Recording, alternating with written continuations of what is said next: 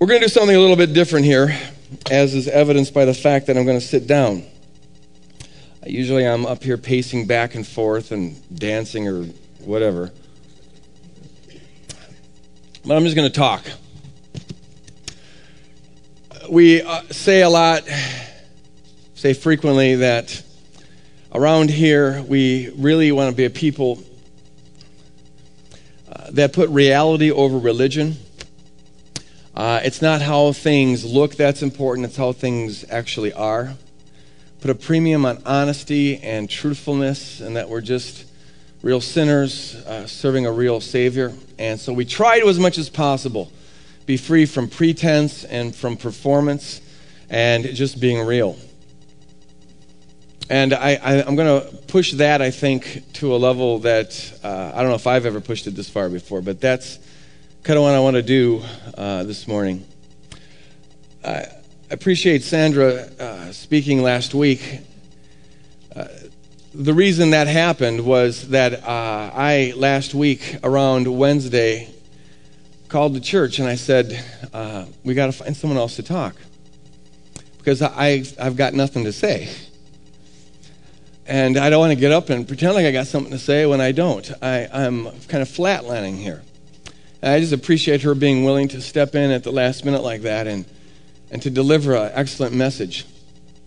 And actually, it's her message about you know the waking dead, the walking dead, or whatever it is, and and Dwayne's message uh, about the wounded healer.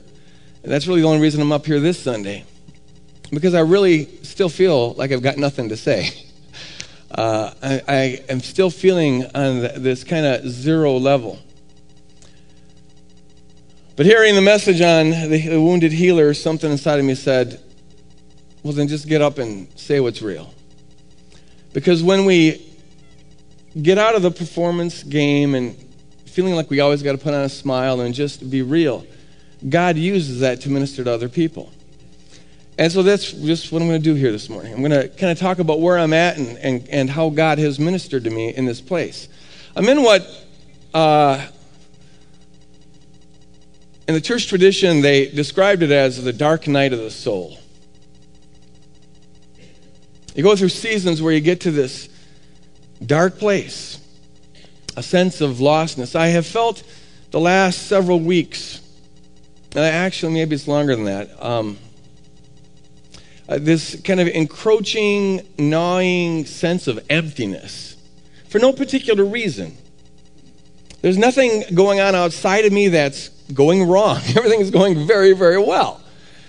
But for some reason, there's this kind of a, a, a sense of, of emptiness that comes where everything feels uh, trivial, uh, shallow. And it, it's kind of there and it goes away and, and then it comes back again. But I, have sensed this thing coming on, and I'm not really sure what that's about.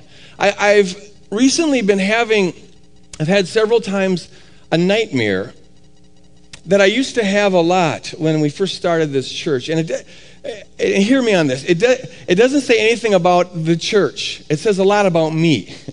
I, I think we have cultivated uh, the, the most honest sort of, of uh, community that we can. And so it's not about the community, it's about me. But here's the nightmare. And it's always, it has some slightly different variations, but it's always kind of the same. Happened a lot when we first started the church uh, went away for a couple of years and, and now it's coming back and it's saying something to me. The nightmare is like this I, I show up at church and uh, it's almost completely empty. And sometimes in the in the dream, uh, there's a reason. Someone will tell me a reason. It was like, well, the sermon last week really stunk, so people moved on, or or the worship really wasn't very good, so it went on. And uh, or sometimes it'll be like, you know, you used to be funnier than you are now, and and you know, the, or there's a new show in town. Oh, there's this really hot thing going on, and and uh, you know, uh, and and sometimes someone tells me the reason. Sometimes I just sort of know it internally, but the place is empty. And sometimes someone will say something like, well, you know, you had a good run there. It was a, it was a good show. It, uh, the carnival lasted longer than most. I got to feel good about that, but now it's a different season.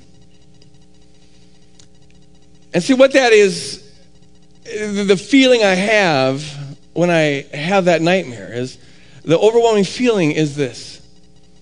Uh, my life in this ministry was as insignificant as I always feared it might be.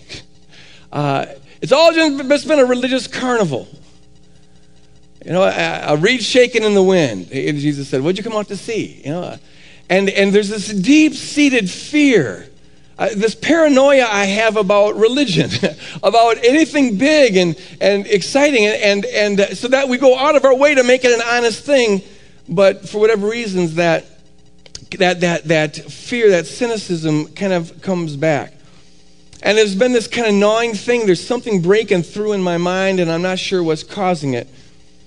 But this last Monday night, uh, I had a great day on Monday. Uh, my son and I, I had a day off, and so uh, I just was teaching him how to ride the city buses. Uh, I, and I don't know how to ride the city buses. so we, we just decided to have an adventure. We hopped on a city bus and said, let's see where this goes. And uh, you know, uh, I, I, had my cell phone, so I said, "Where's Kate?" He, was, uh, he said, "I'm kind of nervous," and I said, "So am I." But we got a cell phone; we can call mom for help if we get lost. And so we went on. We had a great day, just taking buses around and, and you know finding out stuff and getting off and shopping a little bit. And we looked, uh, rode the light rail, and it was a really one of the best. It was just a great day with my son. I went to bed in a really happy mood. I woke up at two in the morning in the, uh, a, a sort of, I, I, I almost want to describe it as terror, a despair, out of nowhere. Felt like a demon had jumped on my back. Uh, thoughts, random thoughts, just running through my head. And it was like every wound that I've ever had and every question that I've ever had, every problem that I now have or, or haven't resolved, it was all, all these things. I can't even describe it. They were swarming around my head like, like a beehive. I, I, I fell in a beehive or something and, and they're just swarming all over the place. And I think there is a demonic dimension to this. I mean, uh, the devil will, will use stuff like this because some of the questions just cut to the core of your being. What am I doing? Who am I? Uh, uh, what am I doing as a pastor of a church? What are we doing as a church? Uh, what is this all about? And the devil will, will, you know, use this kind of thing to, to grind at you. But on the other hand, if you dismiss the stuff too quick as being of the devil and just try to put a, a Holy Spirit band aid on it, you might lose an opportunity to grow in some important ways this, this, this eruption, and that's what I would call it, this eruption on Monday night is saying something to me. It's just swarming, all this, this stuff uh, swarming around me. And I find that in these dark nights of the soul, I got up at, I got up at 2 and I just, I just kind of, for four hours, just tried to pray through this. It's like, well, what is going on here? What is this all about? Trying to pray through this thing. It's very painful.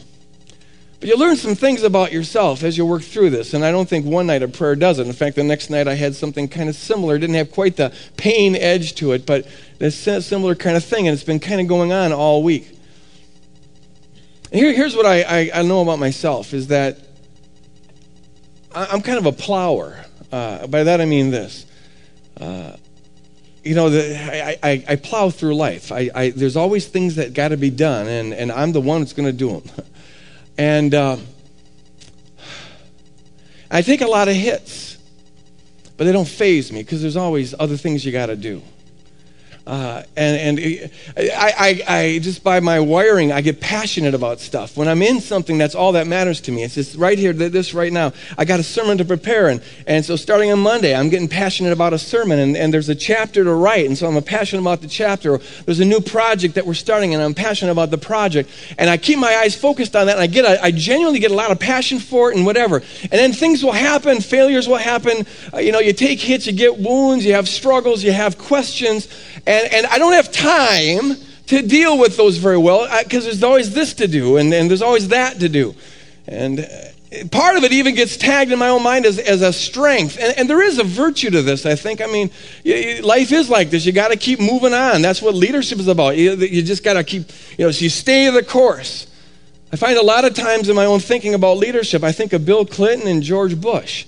And, and I think of all the hits they take. And, you know, how did Clinton hold it together in the middle of his whole scandal? And how does George Bush hold it together with, you know, the problems that go on, you know, and the criticisms that go on? And how do they hold it together? And I, they just plow forward. They, they stay the course. This is what leadership's about. And so that's what I do. I, I, you plow forward. Other people maybe are falling apart. The world's coming to an end, whatever, but I'm staying steady. what I realize is that a part of that, there's a virtue in that. You have to do that. But you ignore hits and wounds and questions and unresolved issues to go on for very long. And you got a warehouse where you file them. And that warehouse starts to get kind of full. And pretty soon it starts to burst at the seams. And you can only you can only uh, take so much of it and it starts coming back at you. If some of this, in fact, I now realize it's, it's, sort of my strategy for survival. I, as a kid, I plowed, man. Other, you know, family blown apart didn't phase me. I, I, I know how to just keep my eye focused on stuff. And like I said, there's, there's a, a, virtue to that. It's, it's good to be, you know, God uses a passion for, for stuff. And, and, but if you take the hits and you don't ever address them, they, they begin to creep forward. And sometimes, I'll, you know, a question will come. For me, a lot of my, a lot of my own internal disposition. In fact, the, the most, uh, for the most part, whether I'm a, having a good day or a bad day has nothing to do with what's going on outside of me. I'm just weird like this. Um, it has mainly to do with, with, with the congruity ideas of ideas in my head. If life is making sense to me and the pieces are all fitting together and you know I'm having ideas and uh, then I'm in a good mood, I don't care if the apocalypse is happening.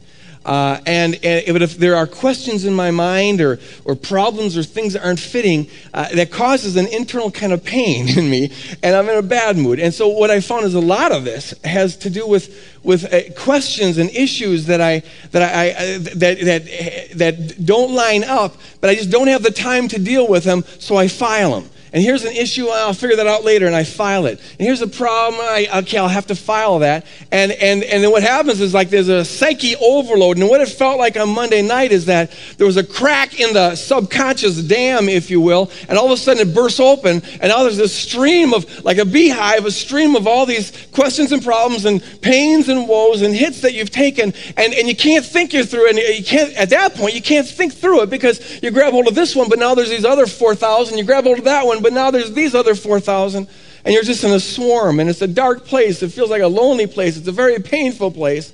It's not at all a pleasant place. It's a realm of confusion.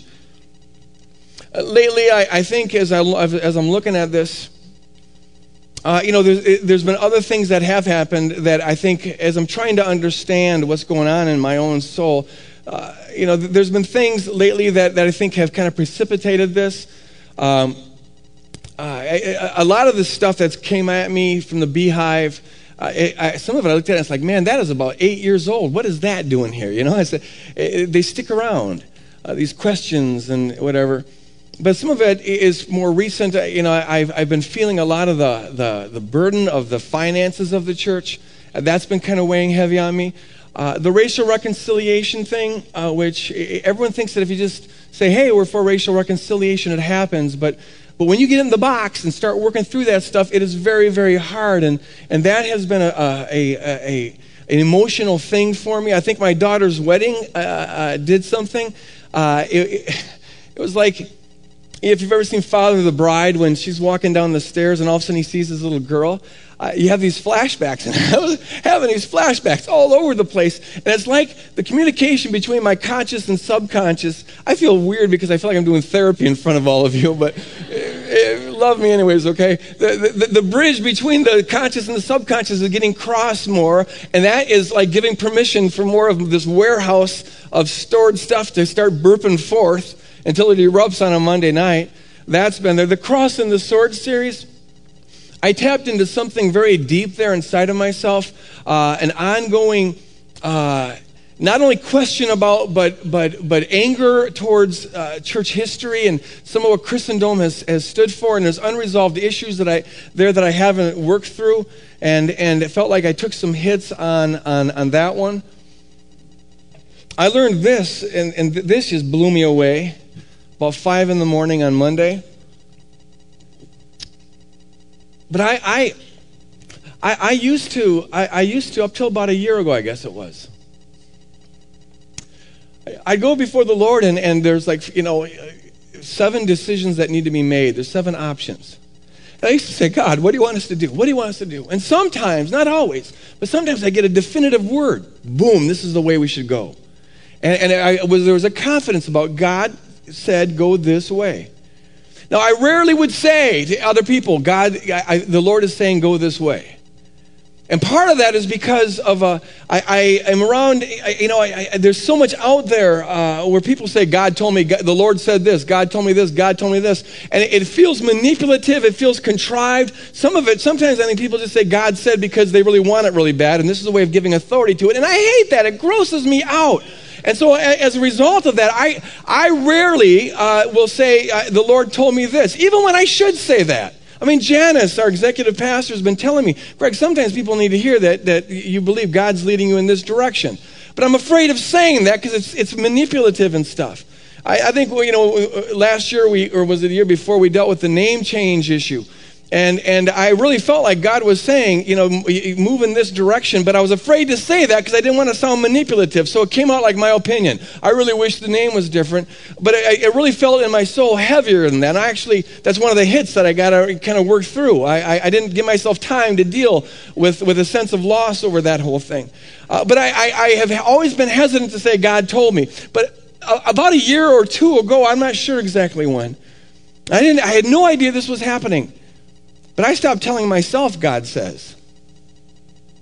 I, I, can think back and I can see how some circumstances maybe encourage that, but at some point, I, I, I stopped.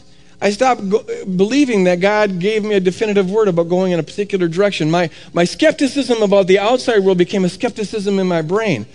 I, I, was always okay with hearing Jesus say to me uh, what he's already told me in Scripture, my identity in Christ, and, and I'm loved, and, and you know, all of that. I, I, I've never had a problem with that. But when it comes to going to God for particular things and believing he'll talk to me in a particular way, I all of a sudden notice that, that I, I don't do that anymore. When, when, I, when I pray for stuff, it's always, Lord, bring us to consensus. In other words, work through the natural process. And I didn't even, I, I, I backslid. I didn't even know it. It happens slow. It's like that the, the cynicism, the skepticism gets lodged in the brain. And what I also didn't notice was that's created a real sense of loneliness in me about God. It's like you carry more of a burden. When, when you believe God told you about something, you're not alone. It's like, okay, me and God, we can handle this thing. But I've been feeling alone the last year or so when it comes to making particular decisions. It's like, well, we just got to figure this out. I'm a functional atheist when it comes to practical, you know, practical decisions like that. It creates a sense of loneliness and a sense of emptiness.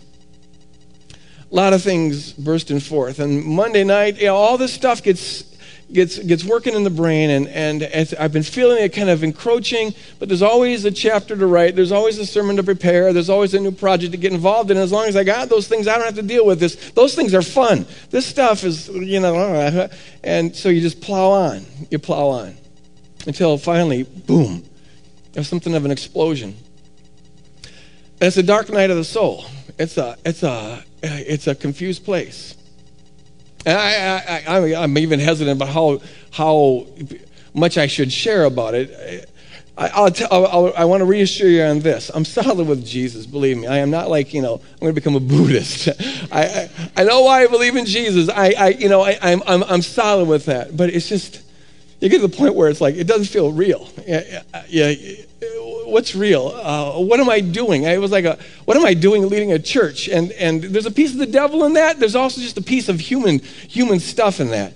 But, but it, a time of questioning and, and, and what's going on here. And, and you know, it just, you can't even label it. I'm having trouble. I'm not even sure how coherent this is coming out right now. But it's just, it's just a swarm. And some of you have been there.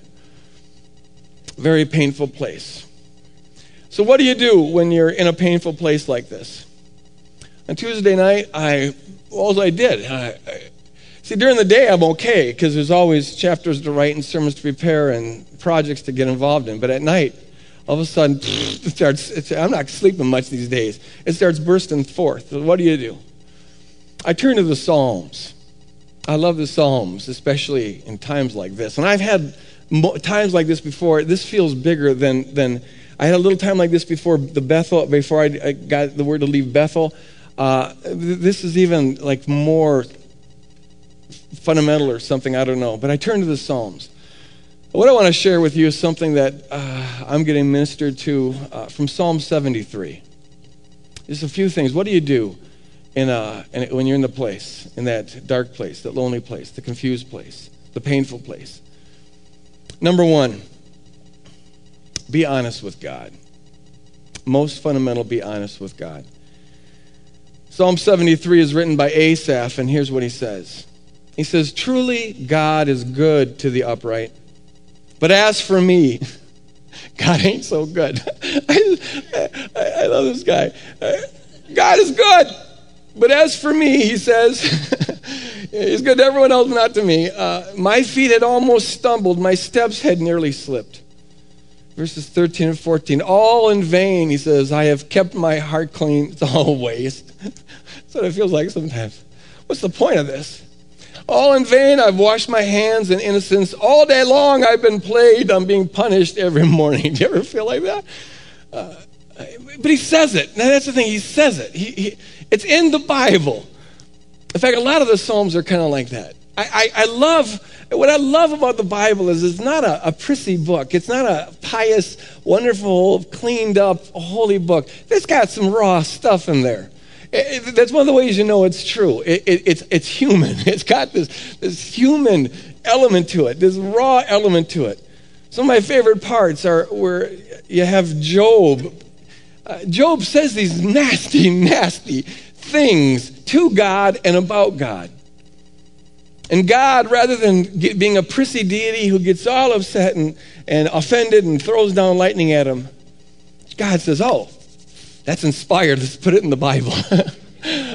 you see, you get that with Jeremiah, you get it with David, you get it with Asaph here in this psalm.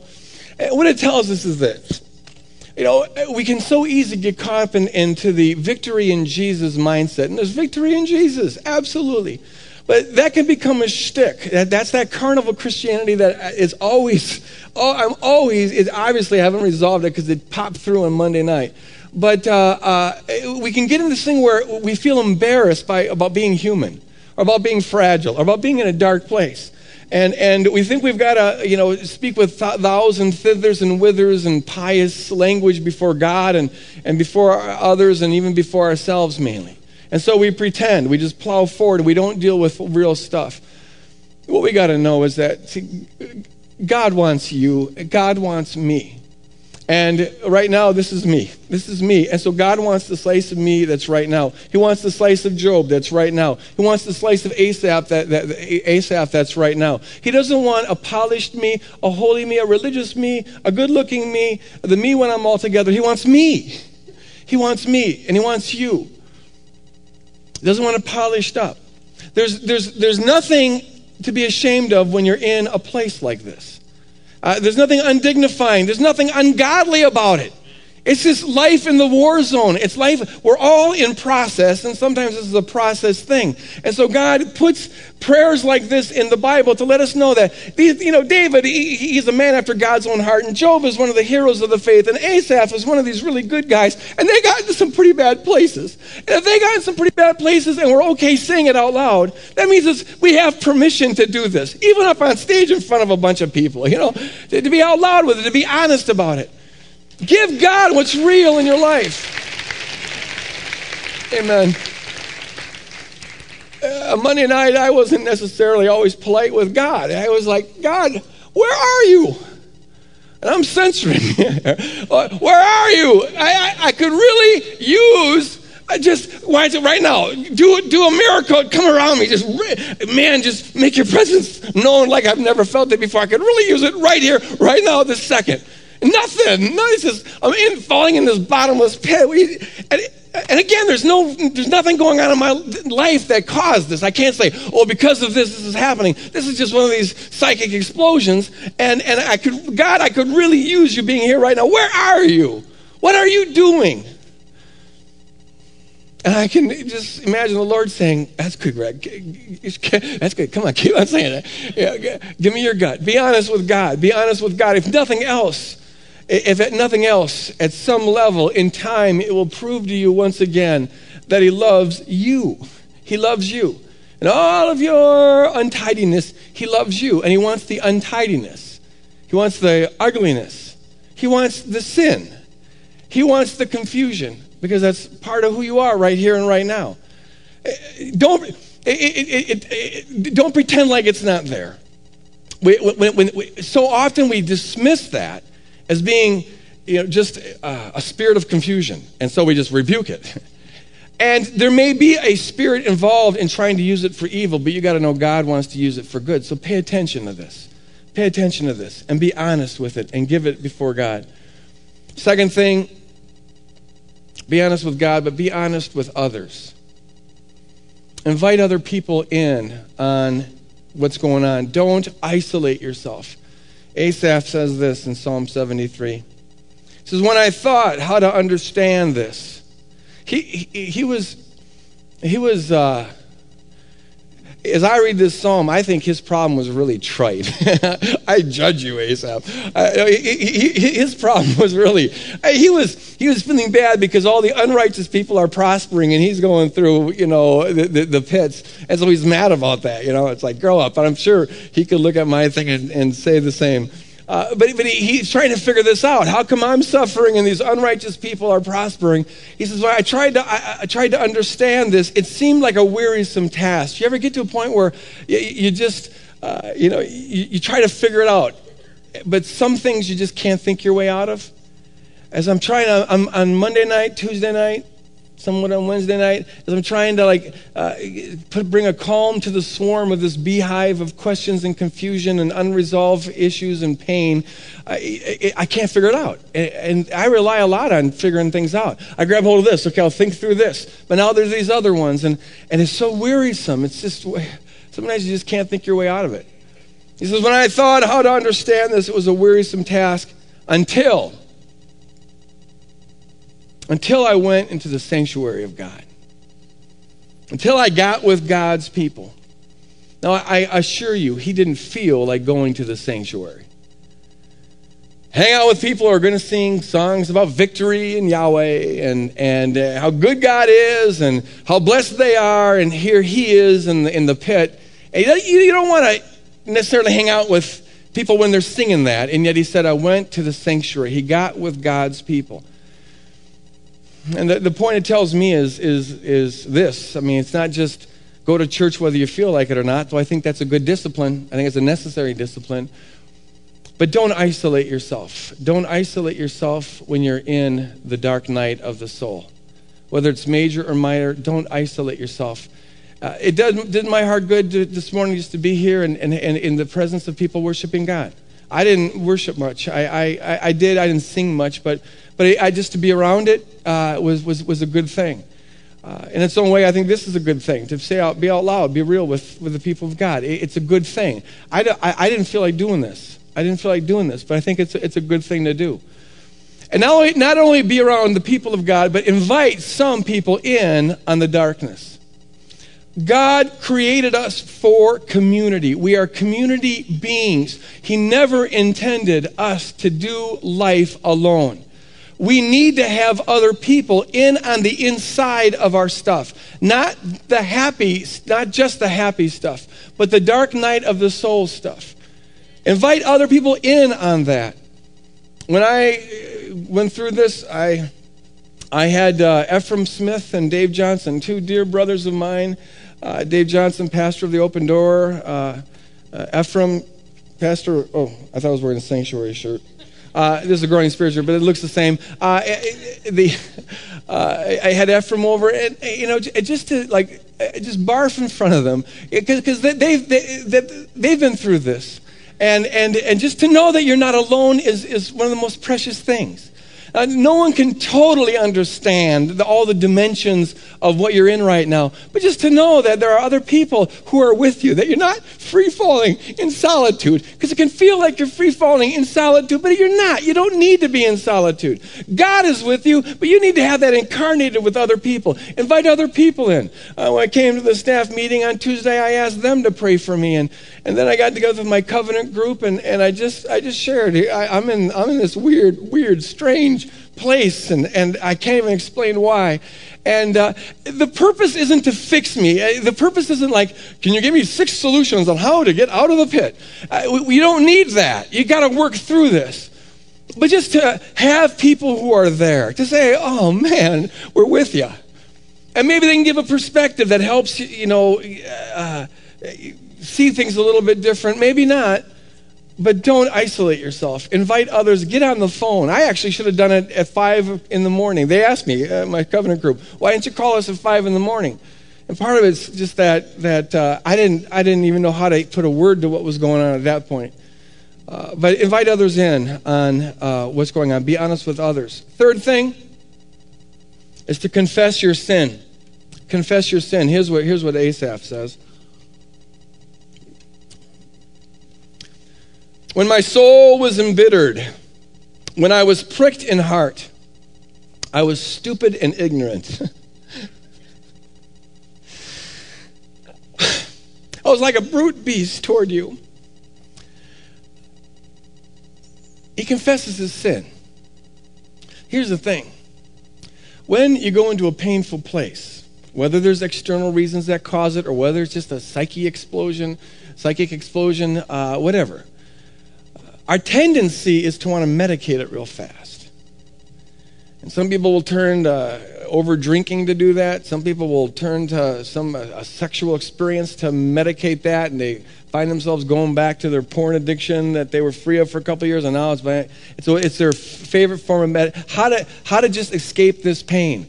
Others can get involved, and this is my thing. You, you find a new passion, get a new distraction, just don't deal with it, you know. And, and the passion itself kind of medicates me. One of the all time favorite medications is righteousness, our own sense of righteousness. Uh, in fact, Asaph gets involved in a little of this early on. He says, I'm, I'm, I am innocent, you know, I'm righteous, uh, but it's all in vain. You know, these unrighteous people, they're the ones who are prospering, and, and, and I'm not prospering. He, we cling to our righteousness. It's the all time favorite idol. And I'm innocent here. I don't deserve this. And then we blame other people or we blame God. We, we, we, turn, in, we turn on the blame game. It, we medicate ourselves with our own sense of righteousness. I'm convinced that the most vicious versions of religious self righteousness come out of a center of pain. It's a way of dealing with a sense of emptiness, a sense of futility, a sense of being lost. You cling to your own righteousness and your own, the rightness of your own beliefs. And, you, and if you can stand over other people and judge them, that medicates you. It makes you feel good for a little bit. But see, when we do that, we become bitter. We become bitter like Asaph got. We become, that, that judgment entrenches, the, the pain turns into an anger that turns into a bitterness the best thing you can do for your soul when you're in the dark night of the soul is to say, this is part of being honest with God and maybe honest with other people, is you say what you know is true, and that's that you're a sinner. That, that, that it's not a, about a shame thing, it's not about a condemnation thing, it's just about an honest thing, about a real thing. Confess. Because what's probably true is your sin maybe had something to do with where you're at. And that, again, that's not a blame thing, that's just a truth thing. You know, when, when I was uh, when I went through this thing, I uh, here's kind of what happened with me on Monday night. As I'm, I'm sorting through this thing, saying, God, why don't why don't you talk to me? You know, wh- why don't you speak to me? Uh, uh, a little bit of revelation came around, and all of a sudden I realized, um, well, I haven't been the all-time great seeker of God lately. It's not like I've been seeking Him really intently lately. Uh, I, I, I have sinned. I haven't been, the Bible says, seek and you shall find, and I haven't really been pressing on. In fact, here's, here's another sin. I've, I've, I've, I've let unbelief creep into my brain. That skepticism I allowed to creep into my brain. I got to realize that. Uh, I'm not trying to explain all that's happening here. I don't think I need an explanation, but there's a dimension of this that part of my relationship with God had been severed, and that's part of why I was in this dark, lost, why I am in this dark, lost place. So by becoming aware of this and saying it out loud, it be, that itself begins to restore the relationship and, and begins to bring you out of, of it. Say out loud what is real, and what is real is that we're sinners. Confess sin before God. Do what we sang about here this morning. Say, Search me, God. Uh, uh, cleanse me, Lord. Find anything in me that is blocking my relationship with you. Sometimes what I found was this that, you know, God wants to be pursued. And the level of pursuit that was good last year maybe this year he wants more. And so you, you were okay coasting on 15 minutes of prayer a day a year ago. But now all of a sudden, you're going into an empty place, but you're still praying 15 minutes a day, like a nice religious formula saying, Why am I feeling empty? You know, why is it not real? Why is the passion gone? Well, it can be. I think God does this. Out of love, He backs off of us a little bit eh, because He's saying, Come on. Come on. Okay, that was fine then. But life is process. We're always to be growing. And God's saying, Come on. Come on, pursue me. Search a little longer, search a little harder, go a little deeper. Because He always wants to be deepening our relationship with us. And when we ignore that, that is sin. When we stick with our formulas rather than walk in a living relationship with God, that is sin. Confess sin. Be outlawed with it before God. And you learn stuff. I, I, I have seen how uh, another uh, sin, I, I have allowed myself to harbor cynicism. That's that whole religiosity thing, which whenever you harbor stuff, it pollutes it pollutes. And so I've polluted my soul. I haven't, I haven't guarded my soul well enough.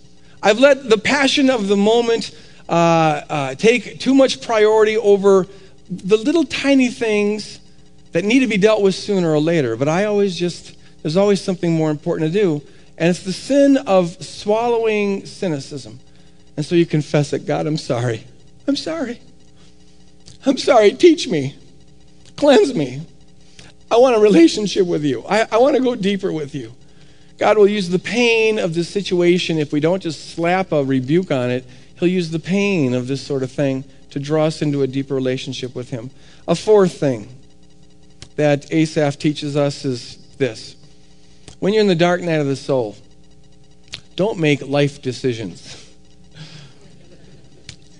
because your perception, your perception is going to be a little bit distorted all emotions, but especially pain, distort and jaundice our perception of things. Here's what Asaph says he's talking about the righteous people who are prospering, unlike him.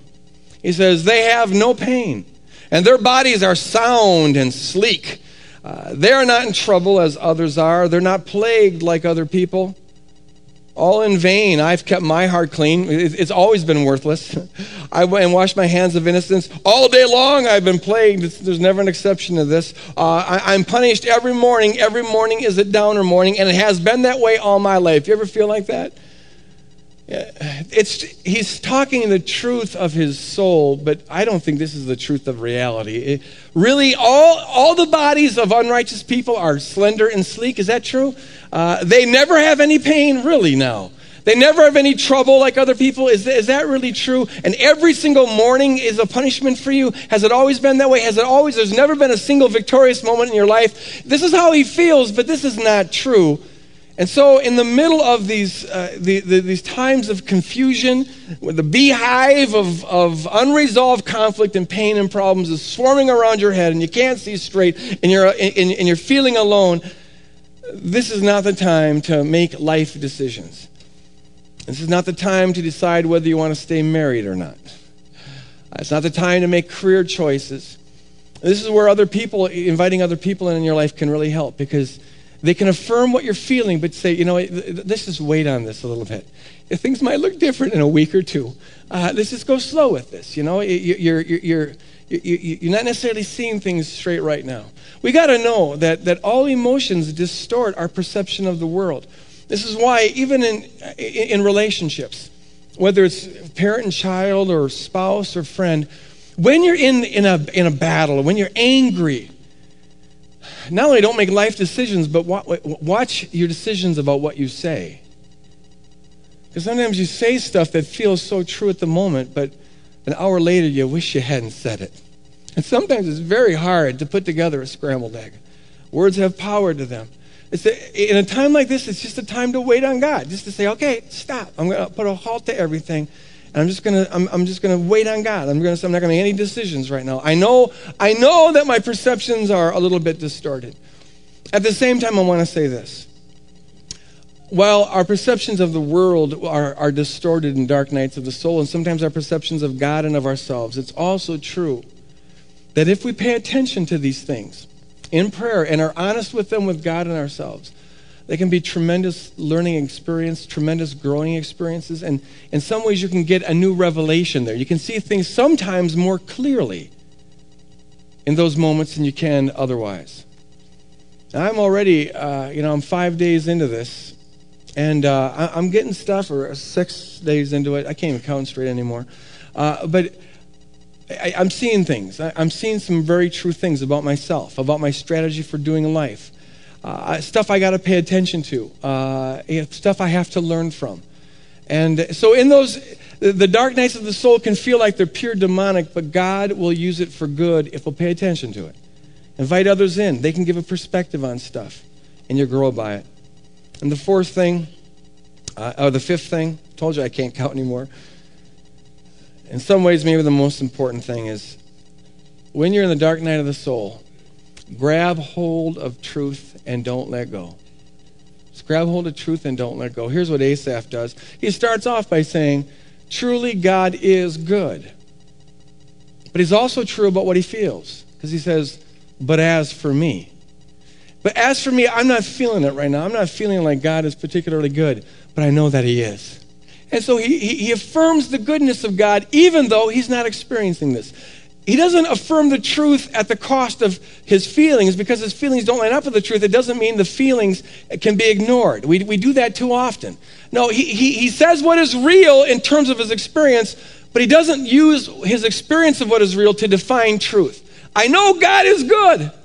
Right now, I don't know how. I don't know. I don't know how that works out, but I know that He's good. And then he goes on to say this. Nevertheless, at the end of his tirade, nevertheless, I am continually with you, O Lord. You hold my right hand, but I'm not feeling it right now. I'm feeling like I'm grabbing in this space, but I know that you're holding on to me. You guide me with your counsel. I don't feel guided right now, but I know that you do. And afterward, you will receive me with honor. Right now, I'm not seeing any of this, but I know that it's true. Whom have I in heaven but you? Whom am I of heaven but you? And there is nothing on earth that I desire other than you. My flesh and my heart may fail, but God is the strength of my heart and my portion forever. I'm not feeling that Asaph is saying, but I know this is true. When I went through this experience, uh, as I'm going through this experience, I, I, I, I, I gotta, I, you got to have an anchor. In the storm, you've got to have a lighthouse. Uh, in an earthquake, you've got to know where the solid ground is. And the solid ground's all about Jesus Christ. You hang on to Jesus Christ. Don't let your feelings define what is true or false. Uh, I, I uh, Monday night when I finally went back to bed, uh, Monday morning, uh, I just laid there and I just said, uh, Lord, I, I know you love me. I know you love me, and that's enough. I, I don't know what to do with this beehive, but I know you love me, and that's enough. I, I, you love me, Lord. I know you love me. I know you love me. If I just have that, I, I can get through this. If I just know that one truth, that's all I need. That's all I need. Who am I? Who, who have I in heaven but you? I got no place else to go. If, if God's not real, then you know what? then that, oh, I don't, even, I don't even want to think that thought. You know, but I'm going to hang on to this thing. I know Jesus Christ is real. He's my Lord and my Savior. He's God become man. He died for my sins, and because of Him, I have access to God, and I'll have an eternal destiny with Him. I'm going to hang on to that. I'm not feeling it right now. I don't. Right now, I don't, I don't know what I think about anything, but I'm, I got this. I got this. Whom am I have have I but you? fact, you alone do I desire. One of the things I think God is teaching me through this whole thing is this a little layer, the little piece of the onion coming off uh, as he's getting down to the core. But it's, this Greg, what, what, if it, what if your nightmare turned out to be true? What if, in fact, that, that was real? I don't think it is. I, you know, but, but, but, but what if that happened? Why do you think your life would then be insignificant? What if you did nothing for me? What if everything you thought you were doing for me was actually worthless? What, would you still be okay with that, Greg? And see, what I realized is that I wouldn't be. And now I'm learning how to be. Uh, you know, you, you, do what you can for the Lord, and His job is to make something out of it. What if He chose not to make anything out of it? What if my worst cynicism was true? Is He, is he enough? Is He sufficient? What I'm learning in this place is that not only is he sufficient, he's all there is. He's the only meaning there is.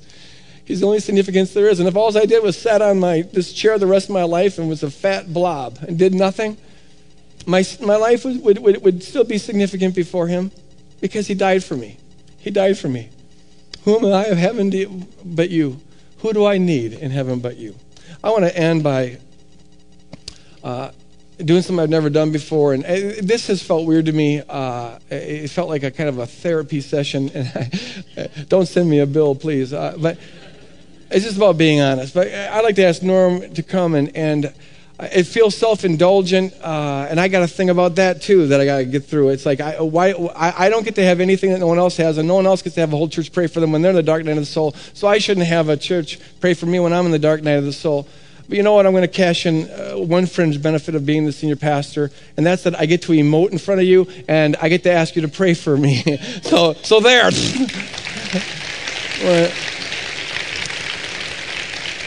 So, could, could, we all stand? And I, I just would like uh, just a brief prayer. And, and, when we're done, would the prayer team come forward? And if you are in a place, maybe something similar to what I'm going through, come forward and get some prayer for that. If you are, are uh, um, here and um, you don't know Jesus Christ as your Lord and Savior, if you go to my right, your left, at the table up here, there's a person who would love to talk to you about what it means to become a Christian, a disciple of Jesus Christ.